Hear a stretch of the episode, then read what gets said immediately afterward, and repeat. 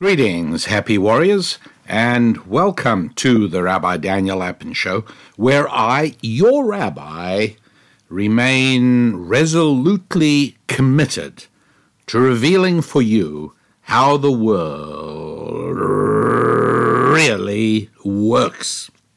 Thanks for being part of the show, and thank you to those of you who have been so effectively communicating the uh, show to like minded people who'd like it. Thank you to those of you who have subscribed diligently. Uh, those numbers uh, continue to rise impressively, and that ends up being very good indeed for our little platform here. So, thanks to all of you, and uh, hope you enjoy another episode of the Rabbi Daniel Lapin Show that is not intended for tennis balls floating down the gutter of life. No! The Rabbi Daniel Lapin Show is intended exclusively for happy warriors. People, men and women, who with enthusiasm, passion, and joy embrace the challenges of living, beat back the dark forces that try to obstruct your progress, and celebrate moving onwards and upwards in every one of the five critical areas of our lives. Thank you for being such wonderful, happy warriors and for being part of this opportunity I enjoy every week to impart to you just a little bit more on how the world really works. And how about we start off with a really useful pair of tips? Now, I don't care what you do or how you do it or where you do it, but there's a general truth, and that is that you only make money when you serve other human beings. Or, as I like to put it, when you serve God's other children. That is when it is possible for you to make money because if you diligently serve God's other children, then in turn they are only too happy to put money in your hands or in your pocket. Right? In exactly the same way as uh, if you need to uh, have something done to your car, uh, and it's done quickly and efficiently and in a, in a price sensitive way, uh, by a good mechanic, you're only too happy to pay. The mechanic has served you, and you in turn transfer money to him. And so we don't work as a fallback disappointment. Oh, too bad that we have to. We don't work in order to get money so as that we can then enjoy the rest of our lives that are not devoted to work. No, that's not how it works. We work in order to serve other human beings, and money flows as a natural and inevitable result of that. That's not the, the tip or the strategy I want to tell you, that's just by way of introduction. And uh, since it is evident that the only way to make money, other than taking it, which isn't the same as making it, uh, is to deliver a service or goods or value to another human being. So, consequently, since most people choose with whom to do business, and since you will prosper the more people that choose to do business with you, it naturally follows that the more people that know you, like you, and trust you, the better off is your financial side of uh, your life. Now, that is still not the strategy that I want to impart to you in today's show. No. People choose to engage financially with those they know, like, and trust. And what conveys that you are the sort of person that somebody would like to do business with? Well, I'll tell you one of the factors, and again, being trustworthy and being likable and making obviously all of that. But there's one more thing as well, and I've been noticing it more and more frequently over the last year or so. And that is that people have developed a lackadaisical way of presenting themselves. They amble rather than walk purposefully. Uh, if you notice how, if you have to go into a government office like a post office, or you have to go into any government office, you'll see that by and large, there is a lackadaisical way of treating customers. The person uh, who greets you, the reception, or the first person you encounter, uh, might even take a while to actually notice you, whether that is an affectation uh, in order to convey how important they are, or whether that is uh, genuine involvement in other things, so they actually really do not notice you coming in, the result is the same thing. In, in all cases, you say to yourself, if that person ever came to me for a job, I wouldn't even dream of hiring them to hold the door open because they obviously have absolutely no interest whatsoever in engaging productively with me, the human being they're supposed to be serving at the present time. And then you notice that if a movement is required, it is a languorous, slow movement. Have you ever noticed the way some people, when you stop at a crosswalk to let people walk across, I've noticed there's two different types of people. Some people amble across, almost radiating an insolence I'm making you stop, and I'm going to make you stop as long as I can. A slow, careless amble, a lazy stroll across the crosswalk. There are other people who acknowledge that you've stopped your car for them, and they might give you a, a nod of the head or even a little wave of the hand, but mainly they're walking briskly. They're not running, they're not acting dangerously, but they're walking briskly. And that is something that uh, you acknowledge and you're aware of. Um, and uh, that is very, very important. How we move conveys a very strong impression.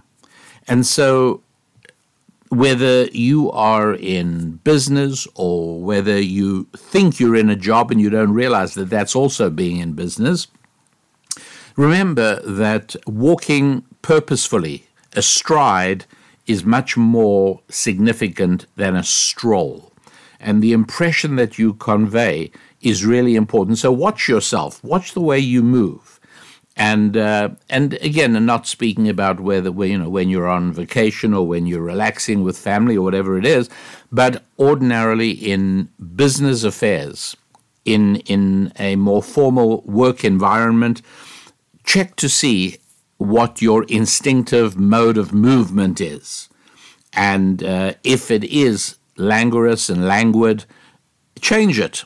And you'll find a result not only in how people relate to you, but also in how you yourself feel.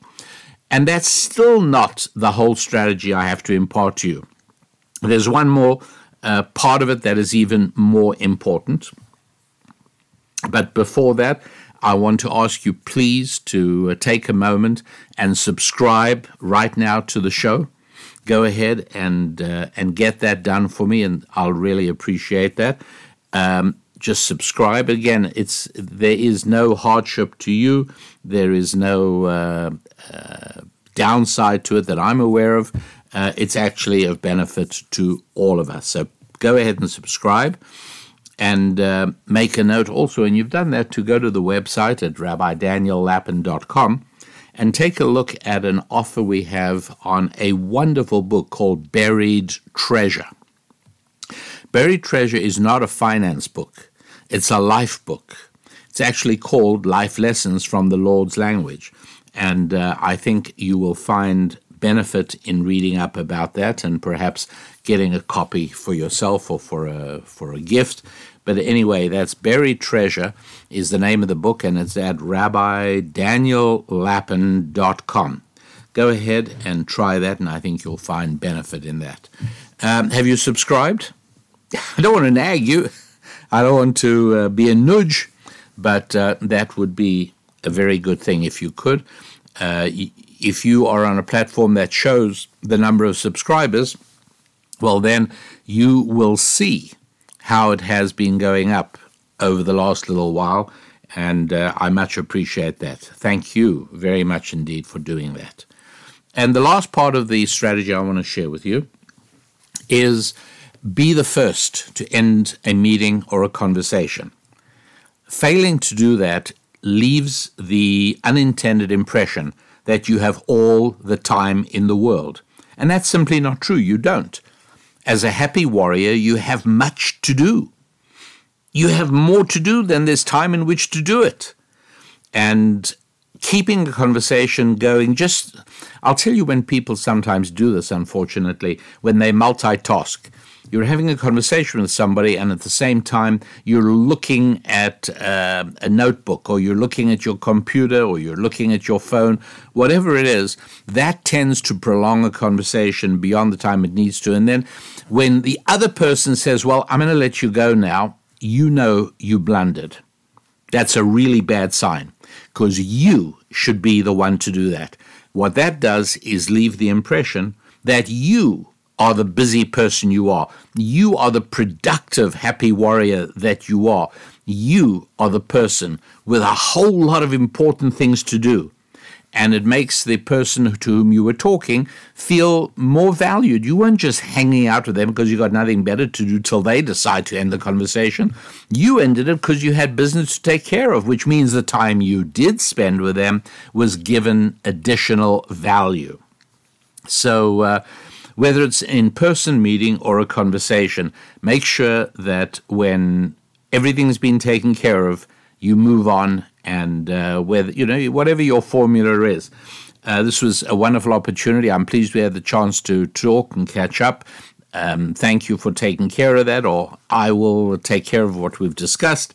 And um, I look forward to we chat again soon. Off you go. End of story. Or else uh, uh, I've kept you long enough, and I know you've got much to do on on you. Whatever your formula is, but have a formula because some people find it awkward, and sometimes people just hang on, lingering in a conversation whose purpose has long been fulfilled, simply because they don't quite know how to end it. And if you were if you grew up as a sort of people pleasing person, then it's you're one of those people for whom it's actually quite difficult to end a conversation.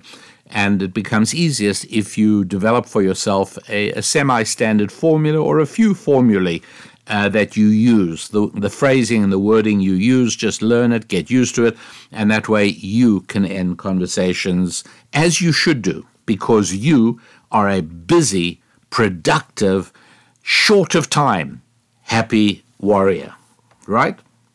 Okay, well, I, I know you're going to be able to catch on to that, and, and that's really a very valuable thing to be aware of. Um, now we go on to a new term. You know how I uh, use the phrase GIC, Government Indoctrination Camp, for institutions that were previously known as public schools? Well, I'm introducing a new phrase. This is a phrase for progressives. It's a phrase for woke. I don't like the term woke people because I like being awake. Um, I don't, you know, but and you can't very well constantly term people secular socialists or secular fundamentalists or what. But the, it's all the same thing. And here is the correct term: reality denier or RD, an RD, a reality denier. What am I talking about? What is a reality denier? Well, um, last Monday, and okay, I'm uh, preparing this podcast on on Friday, and uh, and again, the uh, the material is generally and widely applicable. I think of it as evergreen. So it doesn't really matter whether you're hearing. I'm not talking about recent news, even though I'm speaking about something that happened in Los Angeles last Monday. But it doesn't matter because it happened in San Francisco the week before and it happened in um, Chicago the other day and it's going to happen in a city near you tomorrow. What happened? Well, on, there's, there's a place called the Westfield Century City Mall. When I lived in Los Angeles, uh, my wife and I were there often, you know, certainly uh, twice a month. It was a nice mall. It had stores that were the sort of stores we needed and we uh, uh, we tended to patronize. So, Century City Mall, Westfield Century City Mall, just off Pico Boulevard in West Los Angeles, near Westwood. Um, what happened is nine guys came rushing in to the Gucci store, if you don't mind. Now, I've never bought a Gucci thing in my life, and I'm, I'm not likely to, but I understand there are people for whom it's important and it's significant and, and it may even be good quality. I have absolutely no idea, but I do know it's expensive. Nine guys rush into the Gucci store at the Westfield Century City Mall in West Los Angeles, nine of them and they take their time. They fill up everything, they take everything off the, the shelves, and everybody stands and looks. They didn't brandish any weapons, they didn't need to because they knew what the routine is already. And then they ran out. And if you see it online, the security guy sort of strolls. Remember the word I used earlier in the show? Ambled. He ambled to watch them disappearing down the center of the shopping mall. Um, the same day, that same day, about 50 miles south of uh, that shopping mall, in a town in Orange County called Irvine, again, um, you know, an upper end shopping center uh, a jewelry store, right? Upper an upper scale, upscale jewelry store. Three guys rush in and help themselves and walk out with nine hundred thousand dollars worth of jewels, you know, watches, jewelry, and so on. Uh, you know what a reality denier is? A reality denier is somebody who thinks it's a good idea to stop punishing criminals who thinks it's a good idea to install George Soros recommended district attorneys who will not prosecute crime if it is committed by select groups of Americans. And um, they just won't. They won't prosecute a crime. And a reality denier is somebody who thinks you can go ahead, stop punishing crime, stop catching crime, stop uh, treating crime as the serious problem it is, and it's not going to result in a whole lot more of that very crime. A reality denier believes that in the interests of whatever kind of justice you think it is, you can stop prosecuting crime because it's just the rich people and it's just the insurance companies that'll have to pay. But meanwhile, these are poor people suffering from the uh, uh, the policies of evil governments. And these poor people are just trying to live and get enough food to eat and uh, like Gucci bags and so on. Uh, a reality denier is somebody who thinks that you can do all those things stop punishing crime, uh, stop treating criminals seriously, um, stop having police enforcement, and that this will not result in conditions that make it impossible for human beings to live. That's a reality denier. Uh, another reality denier is that you can take money from some people by aggressive taxation and you can give it to other more favored groups in the form of welfare payments and the many, many, many different kinds of welfare payments, and that this will in no way reduce the economic productivity of that society. So, in other words, redistribution. You can take money from uh, those who produce it and give it to those who consume it, and it's not going to have a bad effect on society. That is a reality denier. A reality denier is somebody who sees no difference between producers and parasites. It's no difference at all. That's a reality denier. A reality denier believes that the government can print money by the bucket load and that the government will go ahead and just distribute all this money that it produces in the form of forgiven student loans and in the form of COVID payments, and that a government can do all that, and this will not debase the currency through inflation.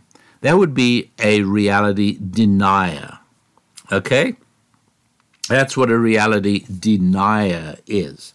Another reality denier um, believes that what's been happening at Texas Children's Hospital in Houston, Texas, is perfectly natural and perfectly normal.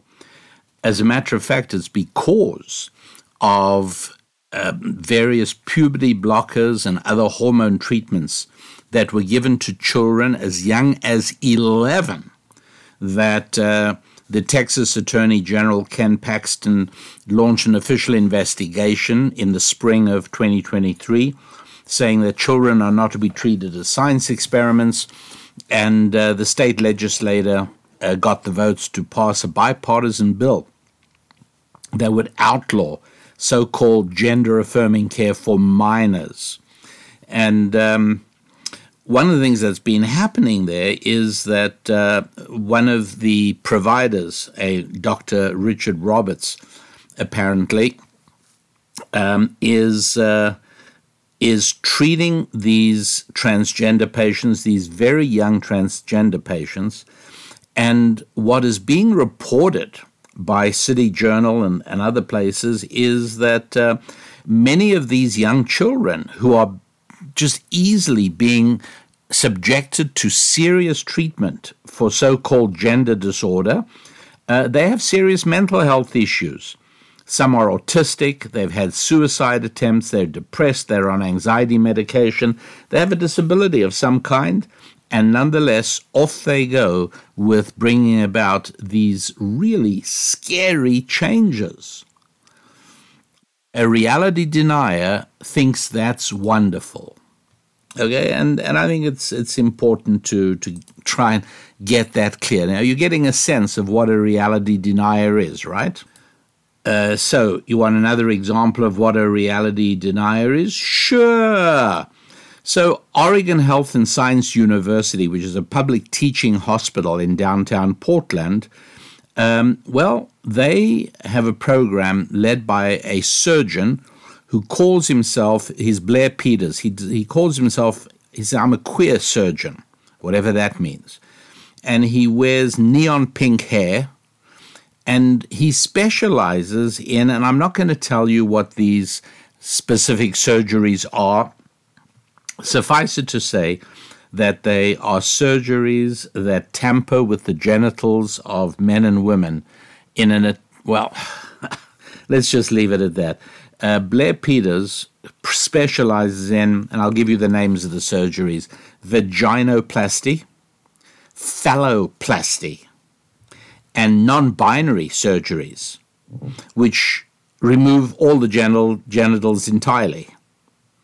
And um, this surgeon has come up with a robot which basically mechanically castrates male patients in under the illusion that he's going to be able to give them female genitalia. Uh, business is booming, I've got to tell you, down there in downtown Portland, Oregon.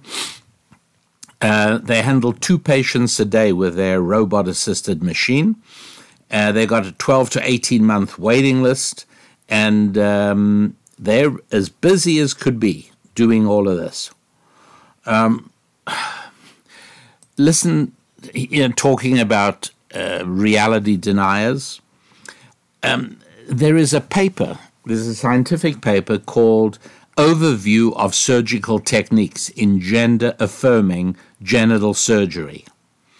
And I'll spare you the most gruesome aspects of it, but I would like to read to you the abstract, and I'm only going to read the first three lines of the abstract. Gender related genitourinary surgeries are vitally important in the management of gender dysphoria. Vaginoplasty, phalloplasty, and their associated surgeries help patients achieve their main goal of aligning their body and their mind. These surgeries warrant careful adherence, etc., etc., etc., because there are many, many complications. And the next few lines talk about all the horrifying complications that can result from this surgery. But what I want to focus on is aligning their body and mind. Isn't that extraordinary? So, uh, think of um, you know during the 80s we we saw the arrival and the spread of eating disorders mostly among young women and an anorexia became if you like the trance of its day in the 80s because it was the most fashionable thing. And and I know that uh, that it's it's been deathly dangerous. Many young women have died I mean this is no joke. However that also doesn't mean that it is a real physical disease.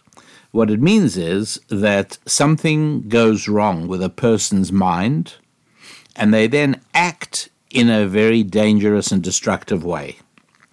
And so, what did they do?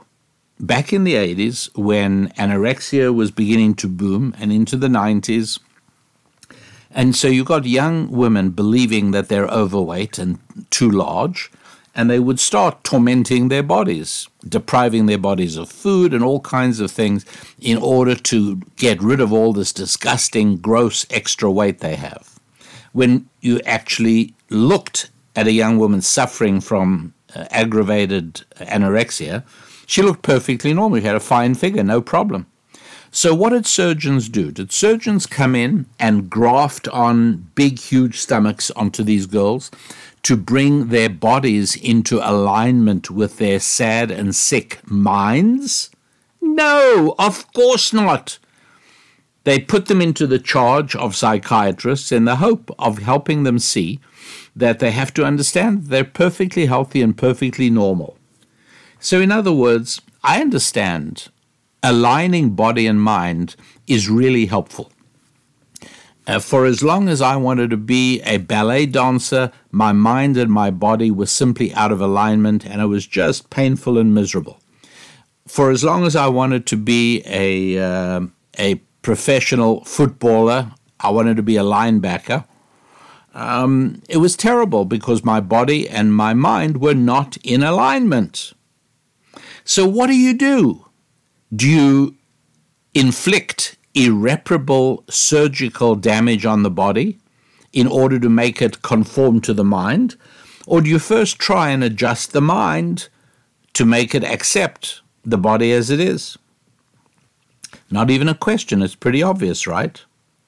And so I'll read the uh, three lines from the abstract of the Overview of Surgical Techniques in Gender Affirming Genital Surgery again. Uh, gender related genitourinary surgeries are vitally important in the management of gender dysphoria. Vaginoplasty, phalloplasty, and the associated surgeries help patients achieve their main goal of aligning their body and mind. And I'm wondering, like, why do none of the four doctors involved in this study say, wait a sec, why should we do these unbelievably destructive and mutilating surgeries on men and women with healthy bodies when all we really have to do is work on their minds? We have to help them understand and get to know what they are. Yes, we do have to bring a we have to bring body and mind into alignment. But do we do it by irreparable damage to the body or do we start off with the mind? And it's weird to me that in every area, whether it was anorexia or uh, the little guy wanting to be a linebacker or the big guy wanting to be a ballet dancer, you help them by talking with them and helping them come to see that they have to change their mind about what they really are. You really aren't a linebacker on the NFL team. It's just not going to be. That's not who you are. You don't embark on surgery right away unless, well, unless you are a reality denier. That's right. Being a reality denier allows all of these things to happen. All right? That's what we have to understand. Um, and it, it really is very helpful to look back and go back to the 80s and, uh, and see how frequently uh, mostly young uh, university student young women uh, began to um, speak about having anorexia. Uh, this, you may remember, happened at the same time that Karen Carpenter, that the, the, the Carpenters, the, that beautiful singing group, from, in 1983, she died. And at, from that point, like anorexia got this huge boost. And uh, uh, a particular um, professor who taught in New York colleges in the mid 80s writes that um, these 18 year old students were not disturbingly underweight. They aspired to be anorexic. Anorexia was a prestige diagnosis. Now, that is very interesting. So, um, yeah, look, uh, you've got to start thinking in terms of uh, gender dysphoria a little bit like anorexia because the incredible increase in people diagnosed with uh, with gender dysphoria in keeping with the guidelines of the Diagnostic and Statistical Manual of the Mental Health Profession, um, that increase has been so dramatic that you'd have to say that there's been mass poisoning of the American water supply, or something must be going on, or else, yes, it is a prestige diagnosis. Um, both neuroses are clearly communicable gender dysphoria and anorexia. Uh, this professor writes Ever since the preoccupation with thinness took off in the 60s, eating disorders soared making the more recent insistence that anorexia is more of a heritable genetic proclivity than a cultural contagion very dubious. In other words, what he's saying is there was an attempt to suggest that uh, anorexia was inherited and genetic, and so he says no. It's a cultural contagion. It's spread. It's like a, a virus that spreads spiritually. From the 70s onwards, an accelerating number of young women have got the idea to express their discontent through debilitating hunger from lavish media coverage. He said since 2010, the number of teenage girls referred to the, the Tavistock Gender Identity Development Service increased by 5,000%, making claims of a purely genetic explanation of gender dysphoria uh, ridiculous.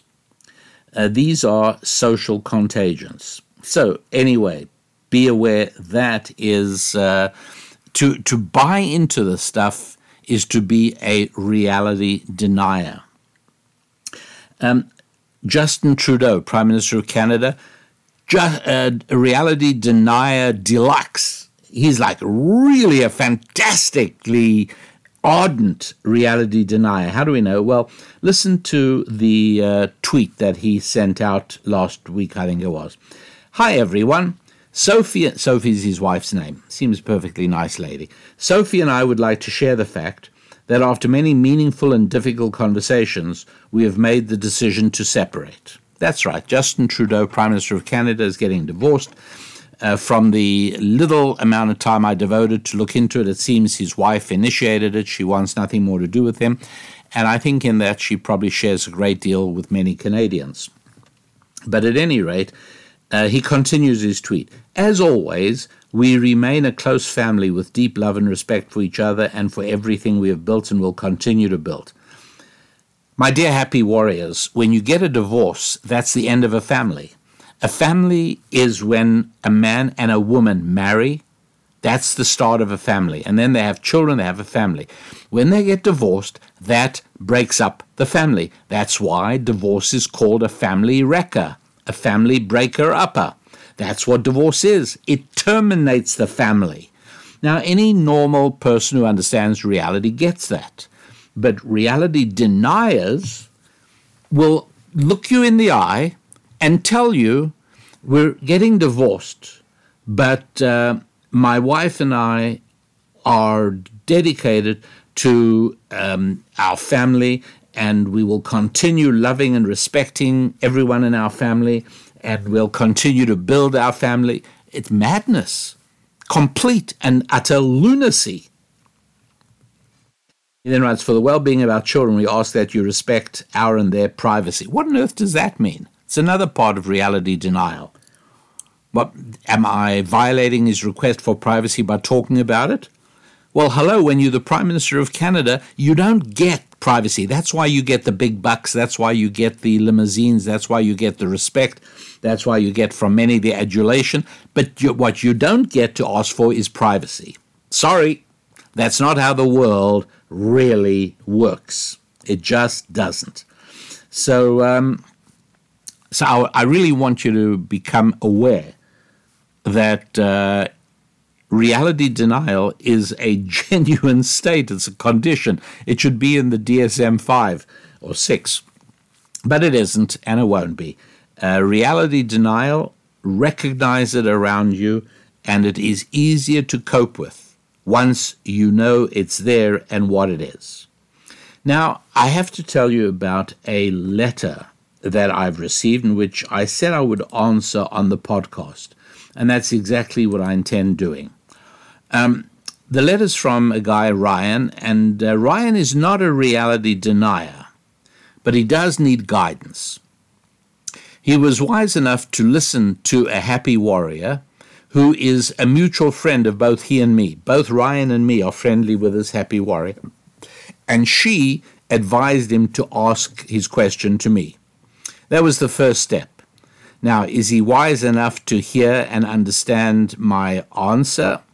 That I don't know. We'll we'll we'll come to uh, to know that eventually, and I will let you know. But here is Ryan's question, if you don't mind. Dear Rabbi Lapin, I've been asked by my friend, and he mentions her name, to write to you about my life choice to be a Magto. Now, uh, I'll fill you in just a little bit. For those of you who uh, have led admirably sheltered lives, you may not know what a MAGTO is M G T O W. It stands for Men Going Their Own Way. Men Going Their Own Way. If you've heard of the Red Pill movement, this, if you've heard of incels, involuntary celibate guys, to be honest, I don't know how big a movement there, this is. It's all over the internet. That, that is for sure. It's all over YouTube. It's all over the place. I don't know that that necessarily means it's a big thing. But it is there. And uh, Ryan has been incredibly influenced by that. But let his letter speak for itself. My life choice to be a Magto. As a rule, Magtos tend to keep ourselves to ourselves. A Magto is a man that chooses to be sexless for various reasons. I already know you think we're losers who can't get a woman. How well my listeners know me. But that's not necessarily true. In this case, uh, I'm not necessarily sure that he's a loser. Ryan, I think, is, is quite a young guy. Uh, I already know you think I already know you think we're losers who can't get a woman, and in some cases you're not wrong. But more often it's just that we don't want one. Get it? That's what he's saying. So he's a magto and he's going his own way. He doesn't want anything to do with women, and he's going to explain more. Here he goes. The Tinder economy is a concept created by online dating. When access to people is opened up, there is a disparity between men and women. 80% choose 10% of men. He means 80% of women choose 10% of men. This leaves 90% of men fighting for the bottom 20% of women. There are two effects created by the Tinder economy. The top 80% of women are all sharing the same small pool of men. This means they are competing and do so by having sex with more of these men. The term for this is the muddy pool. The bottom 20% of women all have multiple men at any given time fighting for their attentions. I'm not going to comment on this just yet, but uh, I will, of course, come back to the to explain just uh, why um, Ryan is so completely wrong. But he continues I'm an average guy. Average in height, average in looks, average in intellect, average in physical ability, average in earning income. 80% of women in America earn more than the national average. If I attempt to date in the muddy pool, then I'm left with a woman who has had sex with multiple men who are also cheating on her. Cheating is a way of life for her. I don't want that to be my life, so I do not date from the muddy pool. If I date a bottom 20% woman, then she's a 304 because men have lined up for her and she gets her pick. I don't want a 304. You're probably wondering what a 304 is. And if you have lived an admirably sheltered life, you don't know, and God bless you for that. Sadly, I do know what it is. Um, do you remember uh, those old calculators where the numbers were shown on seven segment displays? A seven segment display is dividing up the number eight into the seven lines that make it. So you put down, you know, um, you make a square of lines, one line on each side, that's four lines, and then add on another three on top to make another square. So you've now got two squares. And by turning on and off various segments, those uh, in those uh, Nixie tubes or, or in those LEDs, uh, you turn them on. So if you turn the two vertical on the left, plus the bottom, plus the bottom one on the right, plus the crossbar, you have a six. Uh, if you um, if you do the uh, top bar, the vertical, the top vertical, the bottom vertical, and the bottom crossbar, and then the crossbar in the middle, you have a three. You get the idea, right? How do you do a four? Well, you have to do the uh, top left vertical, the bottom left vertical, uh, the crossbar, and the two right verticals. And um, there you've got the closest resemblance to a four that you can make out of the elements that make up a number eight. Well, a 304 is if you enter 304 on an old fashioned calculator and you turn it upside down and read it from the other side, you're reading 403. And that's, if you now imagine it to be letters, that 4 looks exactly like an H, the 0 looks like an O, and the 3 looks exactly like an E. And I think you get the picture there. So, uh, 304, you can tell Ryan has been enormously influenced by the internet because that is the uh, kind of nomenclature you, uh, you find on the internet all the time. So uh, if I date a bottom 20% woman, then she's a 304 because men have lined up for her, she gets her pick. I don't want a 304. He continues One third of married women in America re- admit to cheating on their husbands. Most commonly, they say it's because they don't find their husband exciting. So they remain married for the benefits but cheat consistently. This is the product of the Tinder economy. Tinder is a dating website. He continues 88% of divorces in America are initiated by the wife. So if I do get married and she cheats on me, then she also gets half my money and custody of my children. If I'm building a business and I have a foundation built, then she takes half my foundation, then that's all of my future wiped out. She doesn't steal my paycheck but robs my potential. All this is after cheating on me. The odds of a marriage working in my favor are almost zero. And his last paragraph is I could get a woman if I want to, but is she a woman worth having? Part of being a magto is choosing not to have sex. The longer a man goes without sex, the less he desires it. By the way, that is the one true and accurate sentence in this entire letter, Ryan. That is true. Uh, the longer a man goes without sex, the less he desires it. MGTOWs just choose to focus on ourselves and our businesses rather than some 304. H O E, right? Get it? It's a better life. We have our friends and our businesses and our own futures. We choose this life because we are worth more than the women in the dating pool who disdain us, call us boring, cheat on us, and don't respect us. Well, well, well. Okay, um, now we go back to the beginning and I explain uh, just how dreadfully wrong you are, Ryan. And uh, I do hope that uh, this is useful not only to you, but to any other men who have been seduced by internet thinking. You've got to be independent, guys, and you've got to you you can't buy into all everything you read online. And I'll explain. Now, Ryan uh, started off by saying uh, that he chooses to be sexless. He says, I know you think we're losers who can't get a woman. In some cases, you're not wrong, but more often it's that we don't want one. Okay, um, Ryan, to, uh, to choose to be sexless because you are doing something else. And I'm thinking here in terms of um, there are priests who choose to be celibate. Now, that I get, I understand it. I don't agree with it. It's not part of my faith. Uh, I don't think it's ideal, but I do understand it, and I even admire it in certain ways. But that's not where you are.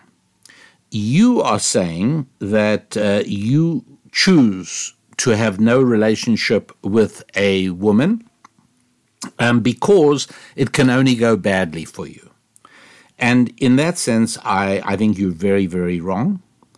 And, um, and that brings us to the next aspect of your error. You see, what's, what's wrong there, Ryan, is that um, it's a little bit like somebody saying, and I, I, realize it's not a perfect analogy because there's an action involved in amputating an arm, but somebody who says, you know, I'm, I'm really okay without an arm. There are a lot of disadvantages to an arm. It takes longer to get dressed. You've got to put two arms through the uh, arm holes in your jacket or your shirt, and it's just not really necessary. So you imagine somebody who maybe lost an arm in an accident has the opportunity to get a replacement arm and he's ah, you know I'm I'm good. I don't need a, an arm. I'm fine without it. And I would say to him you are unnecessarily depriving yourself of part of the richness of living. Now secondly uh, you are actually going to be handicapped in that way. It's not as if operating without an arm is without consequence. That isn't correct. There is consequence. And just as choosing to be armless is not a decision without consequences, negative consequences. Uh, so is choosing to be sexless not a decision without consequence. And particularly at your stage of life, Ryan, um, you are depriving yourself of a source of energy and creativity and masculinity, all of which are nurtured by a proper relationship with a woman. You are choosing to deprive yourself of those benefits. And um, I am not alone among people who easily can identify individuals such as yourself. In other words, there really is a noticeable effect on your being and it's not a good effect. But okay, let's let's move on. Your next paragraph talks about the Tinder economy and uh, the the fact that uh, on Tinder uh, the majority of women are saying are, are, swiping right, meaning they accept the overtures from only uh, a small percentage of the men. And whatever the actual numbers are, nobody really knows for sure. Uh, whether Tinder releases accurate stats or not is in is in doubt. But either way, it it makes perfect sense because in one way or another, because obviously there are more men out searching for women than there are women out there searching for men. You don't need to be a uh, a data scientist to know that simple reality. And so obviously there are many, many, many more men than women on these dating apps, even though uh, shamefully many of these apps conjure up fake uh, women in order to give men the illusion that there are actually a lot of women on the site. But um, uh, the reality, of course, is that, yeah, there are a limited number of, of women on the site, and they can afford to be very picky. This is very much like what happens on university campuses, where there used to be very few women and a lot of men. So it happened that the women were able to pick the best of men, which they happily did. Uh, and they were able to maintain their standards and they were able to uh, not uh, submit to uh, pressure to do things they didn't want to do. But then, when the numbers changed on campuses, and it quickly became to be six girls for every four boys, and then it became seven to three. Well, what happened now is that uh, the girls had to compete among themselves for a very limited pool of guys. And the results for the women were not good at all, as you can imagine.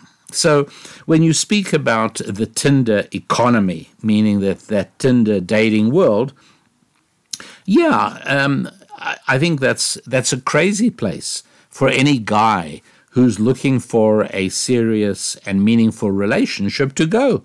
It's it's completely ridiculous.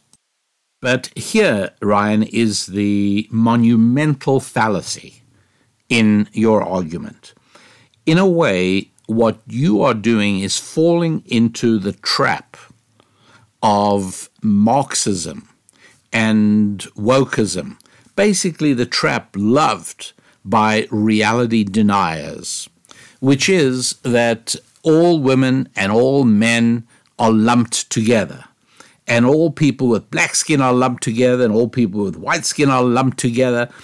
The absurdity of this is so manifest that it can only appeal to a reality denier.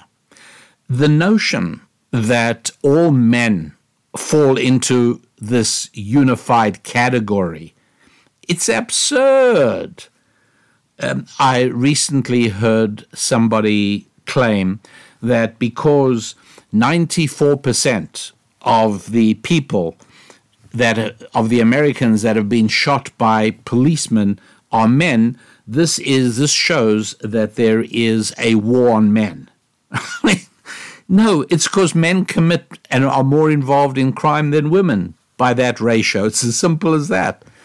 And violent crime is predominantly the uh, domain of men. And so, yes, the people who end up in violent confrontations with police are invariably men, period. End of story. That's all there is to it. But the notion that this now is of relevance uh, to all men, right?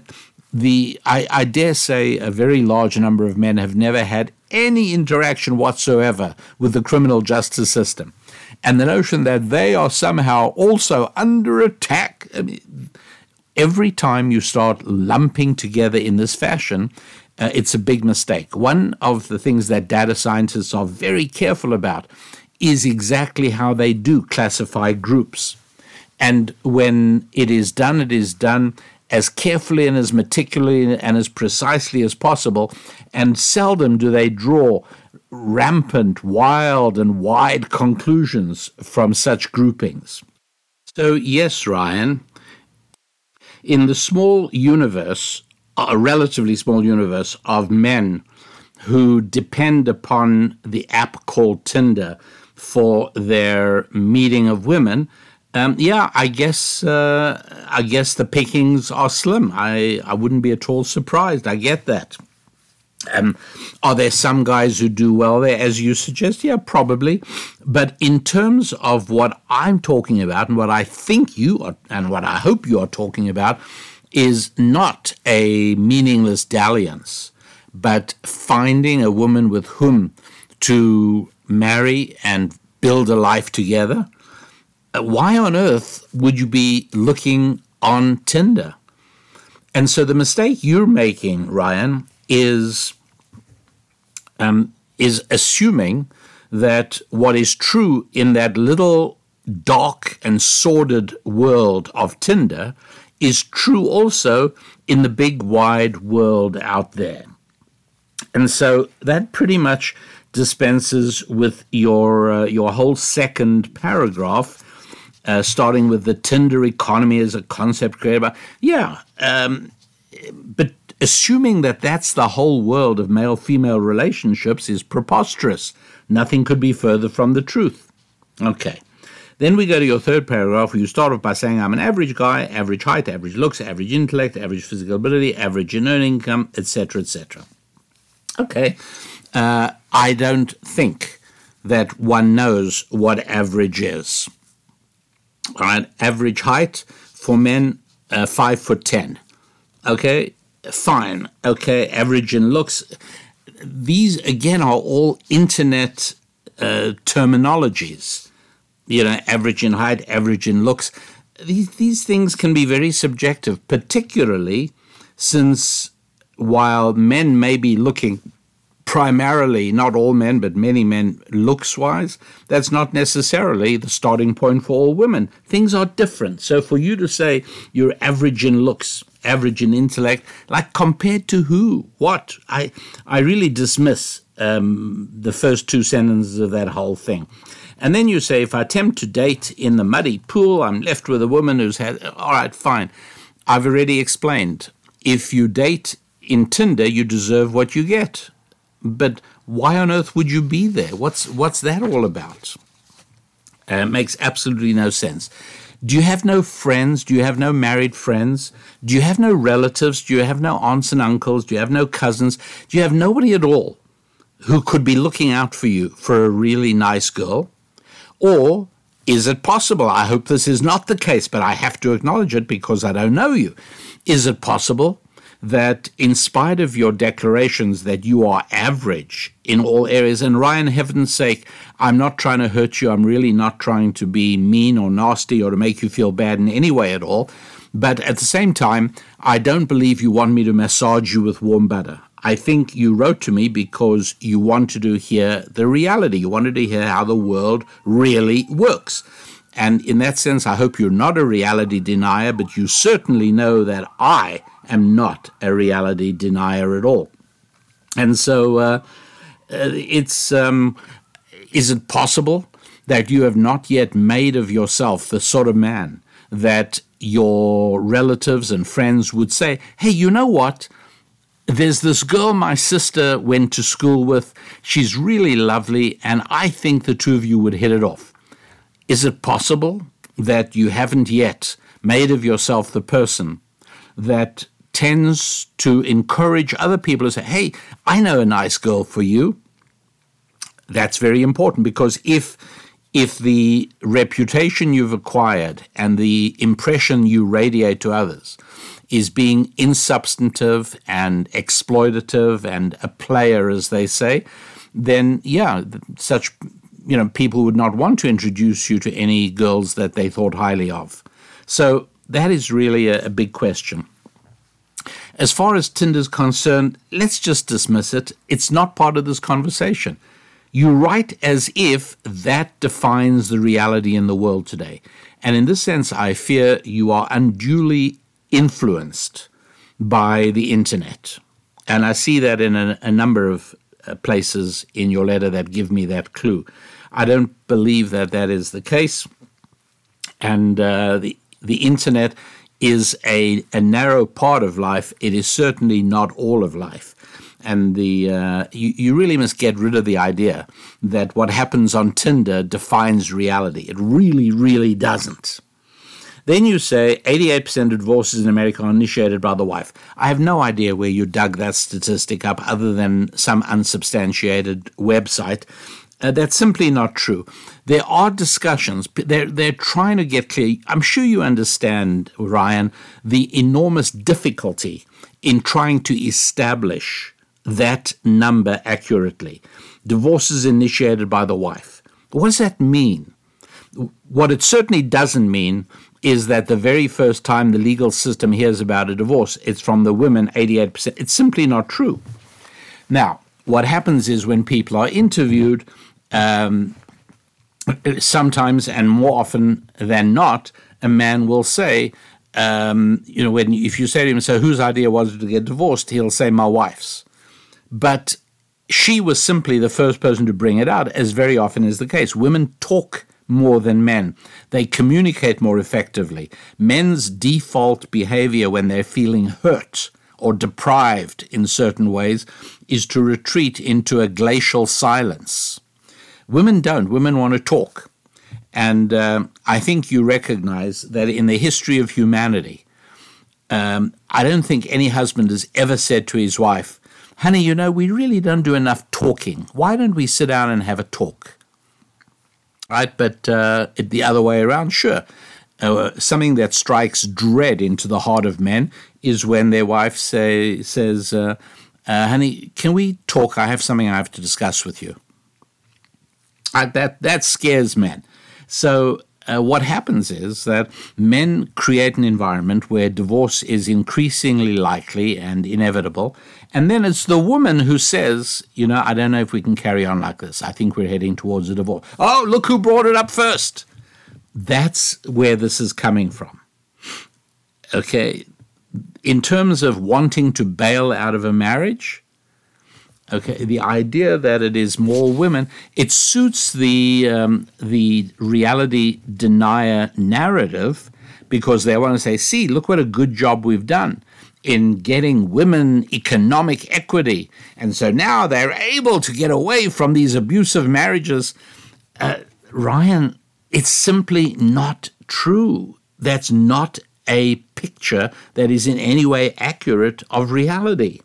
So please it's meaningless to tell me 88% of divorces in America are initiated by white. It's simply, I mean, it's, it's not real. The bottom line is there are a lot of divorces. I, I agree with you on that, no question.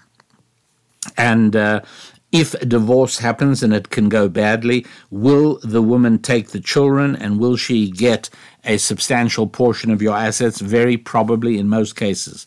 Is it right? Of course not. It's just part of the, the general um, un, unfairness in, in certain ways towards men. I, I get that.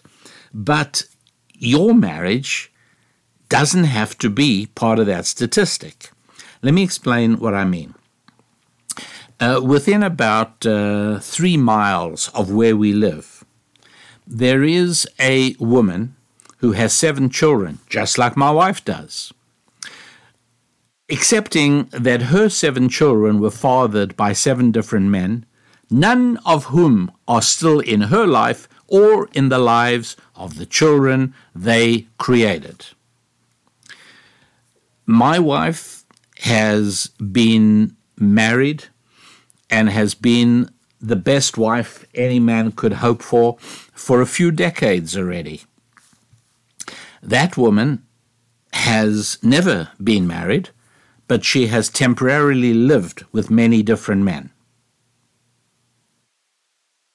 My wife has been part of an economic enterprise that has consistently provided for our family.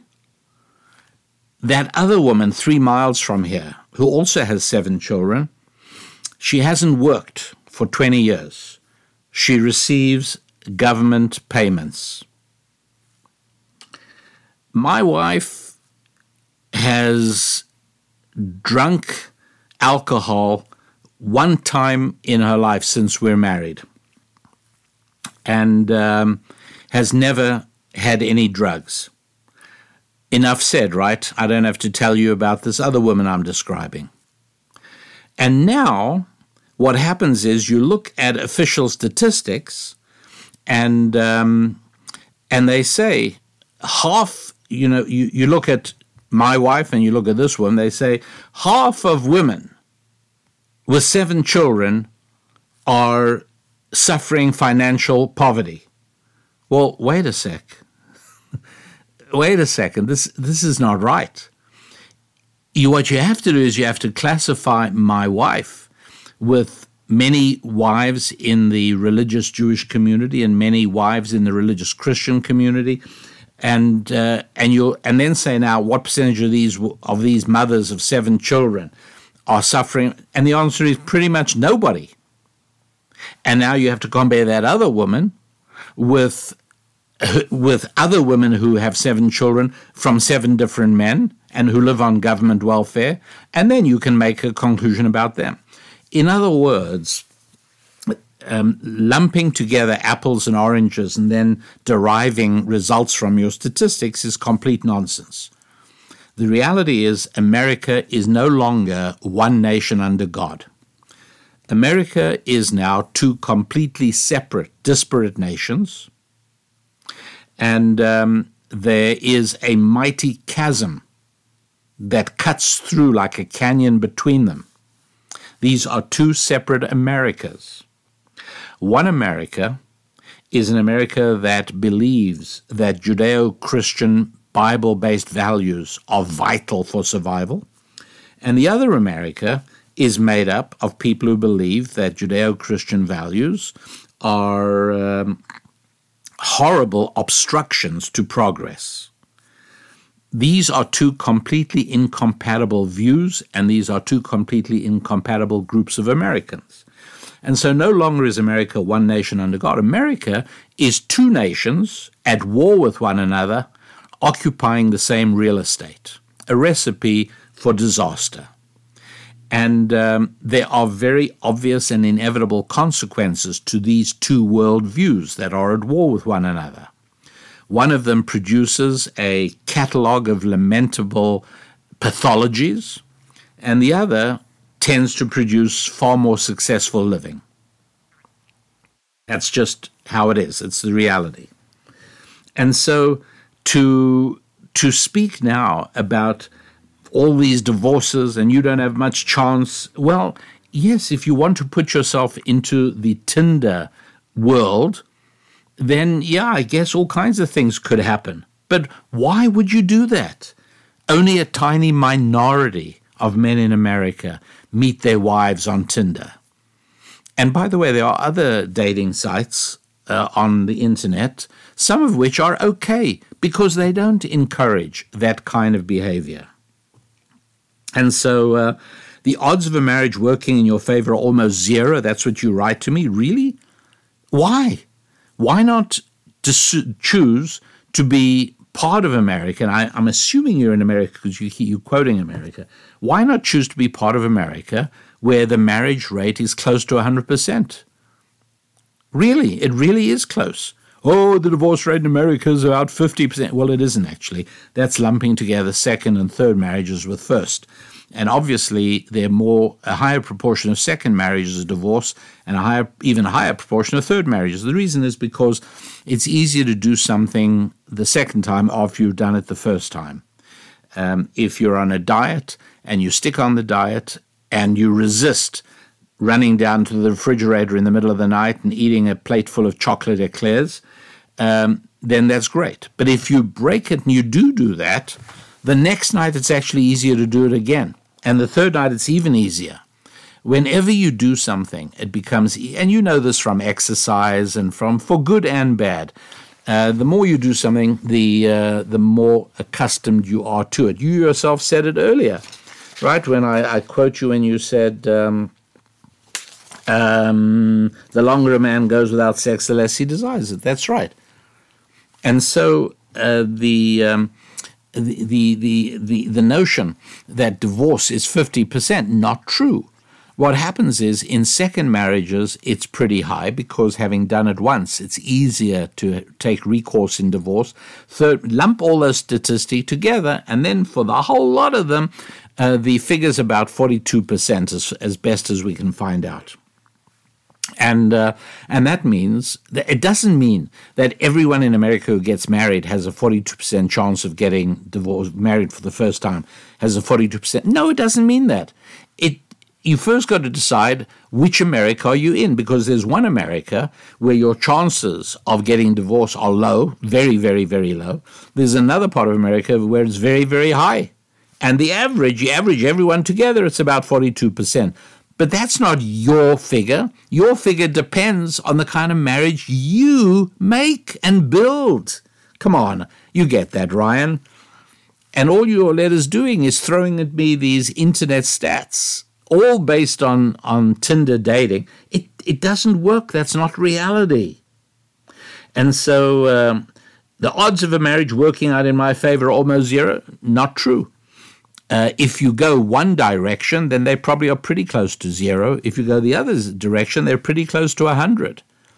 But there isn't such a thing as the average person in this context. And then you go on and you say, I could get a woman if I want to, but is she a woman worth having? Well, that's your choice. And uh, the real question I have to ask myself, and I mean no disrespect to you because I don't know you at all, but looking at you just as the average guy, the way you described yourself to me, I have to ask yourself, ask you, are you a man worth having? That's an important question. Because if you are, then you could get a woman worth having also. But if you're not, then don't be surprised. You continue, and we're on the last paragraph now. Part of being a MGTOW is choosing not to have sex. Yeah. Um, as as I compared it earlier, choosing to be one arm a one armed man. Um, I don't doubt you can survive, but you're handicapping yourself terribly in terms of thriving. And that's why when I speak of the five F's, one of them is family, and part of family is a rewarding and joyful and passionate sex life. It's not only a pleasure, it's not only a natural part of life, but it makes you a better man. It's an important thing. And wise wives know and understand this. And that's why being married to a wise woman is so wonderful. The longer a man goes without sex, the less he desires it. Absolutely true. But that's the only true sentence in your letter, my friend. MGTOWs just choose to focus on ourselves and on our businesses. Let me tell you something, my friend. Um, yourself and your business are handicapped if you don't have a wife. Why? Well, first of all, uh, just in terms of health, everybody knows married men not only live longer, they live far healthier. Married men, here I'm, I'm quoting you genuine medical statistics. Married men recover from major illness and surgery far more reliably and quickly and durably than single men do. Single men also uh, suffer from more of these pathologies. As far as your business is concerned, um, having a great wife is a huge asset in building a business. And uh, and I can explain this in, in, in, very simple terms. As I said earlier in the show, making money is dependent on having a lot of people who know you, like you, and trust you. And in terms of people knowing you and liking you, a wife is a colossal asset. It's hard. It's hard to adequately um, measure how much of an asset a wife is. You are hugely hindered because socially and it's out of social engagements that business very often results. But socially, people tend to get together in couples, which is one of the reasons that a lot of single people who decide to stay single suddenly find themselves miserable as more and more of their friends get married. Because they had always, well, we'll still hang out together. No, you actually won't. Because if uh, if you're a woman and uh, little by little, all you, or the majority of your women friends get married, they're now spending a lot more time with their husbands. And when they do uh, socialize, they'll tend to socialize with their husbands with other couples. And so you, as a MGTOW, are left out in the cold, regardless of what red pill literature tells you, and regardless of what MGTOW websites tell you. Don't be misled by this stuff, my friend. You, you really must use your own judgment and your own discernment and uh, do your own research. Don't just buy into this stuff. And, uh, and so to say that you just choose to focus on yourselves and your business, um, good luck to you, pal, because I wouldn't bet on you. Seriously. And, and I'll tell you now if, if I'm going to invest in a startup, and let's say two startups come to me and they're both equally um, in all ways you know everything is everything is the same. The only difference is the principal in one case is a single guy and the principal in the other case is a happily married guy. Do you really think i and most other serious people would would spend more than a millisecond deciding who to go with? Single single guys are well you get the idea. Um, we uh, are much more likely to invest in a company being run or started or handled or led or, or managed by a happily married guy. So telling me that you're going to be womanless and you're just going to focus on yourself and your business, well, I don't hold out much hope for yourself because you really need a wife to stay healthy. And um, I don't hold out much hope for your business because you really will find it very, very difficult unless you are a uh, some startup wizard, you know, and that that you're um, you're able to, to do things that are very rare. But in the long story of economic development in America and throughout the West, uh, married men outperform single men hugely. Um, so he says, I just choose to focus on ourselves and our business rather than some unworthy woman. It's a better life. Um, actually, no. You may tell yourself that, Ryan, but if it was a better life, more men would do it. And the men who do it wouldn't need to have to reassure themselves how wonderful it is to be a MGTOW and to form little incel groups to reassure one another. Nah, it's not a better life, Ryan. It really isn't. And your last couple of sentences we have our friends and our businesses and our own futures. Well, as I said to you, you have your friends, but it's a limited uh, duration there because your friends um, are, are getting married unless you are only going to restrict yourself only to friends in the MGTOW community, such as it is? I don't think so. And your businesses, well, I've discussed that. And we focus on our own futures. You don't have a future, my friend. That's what I'm trying to tell you. One of the great gifts that having a woman in your life brings you is children.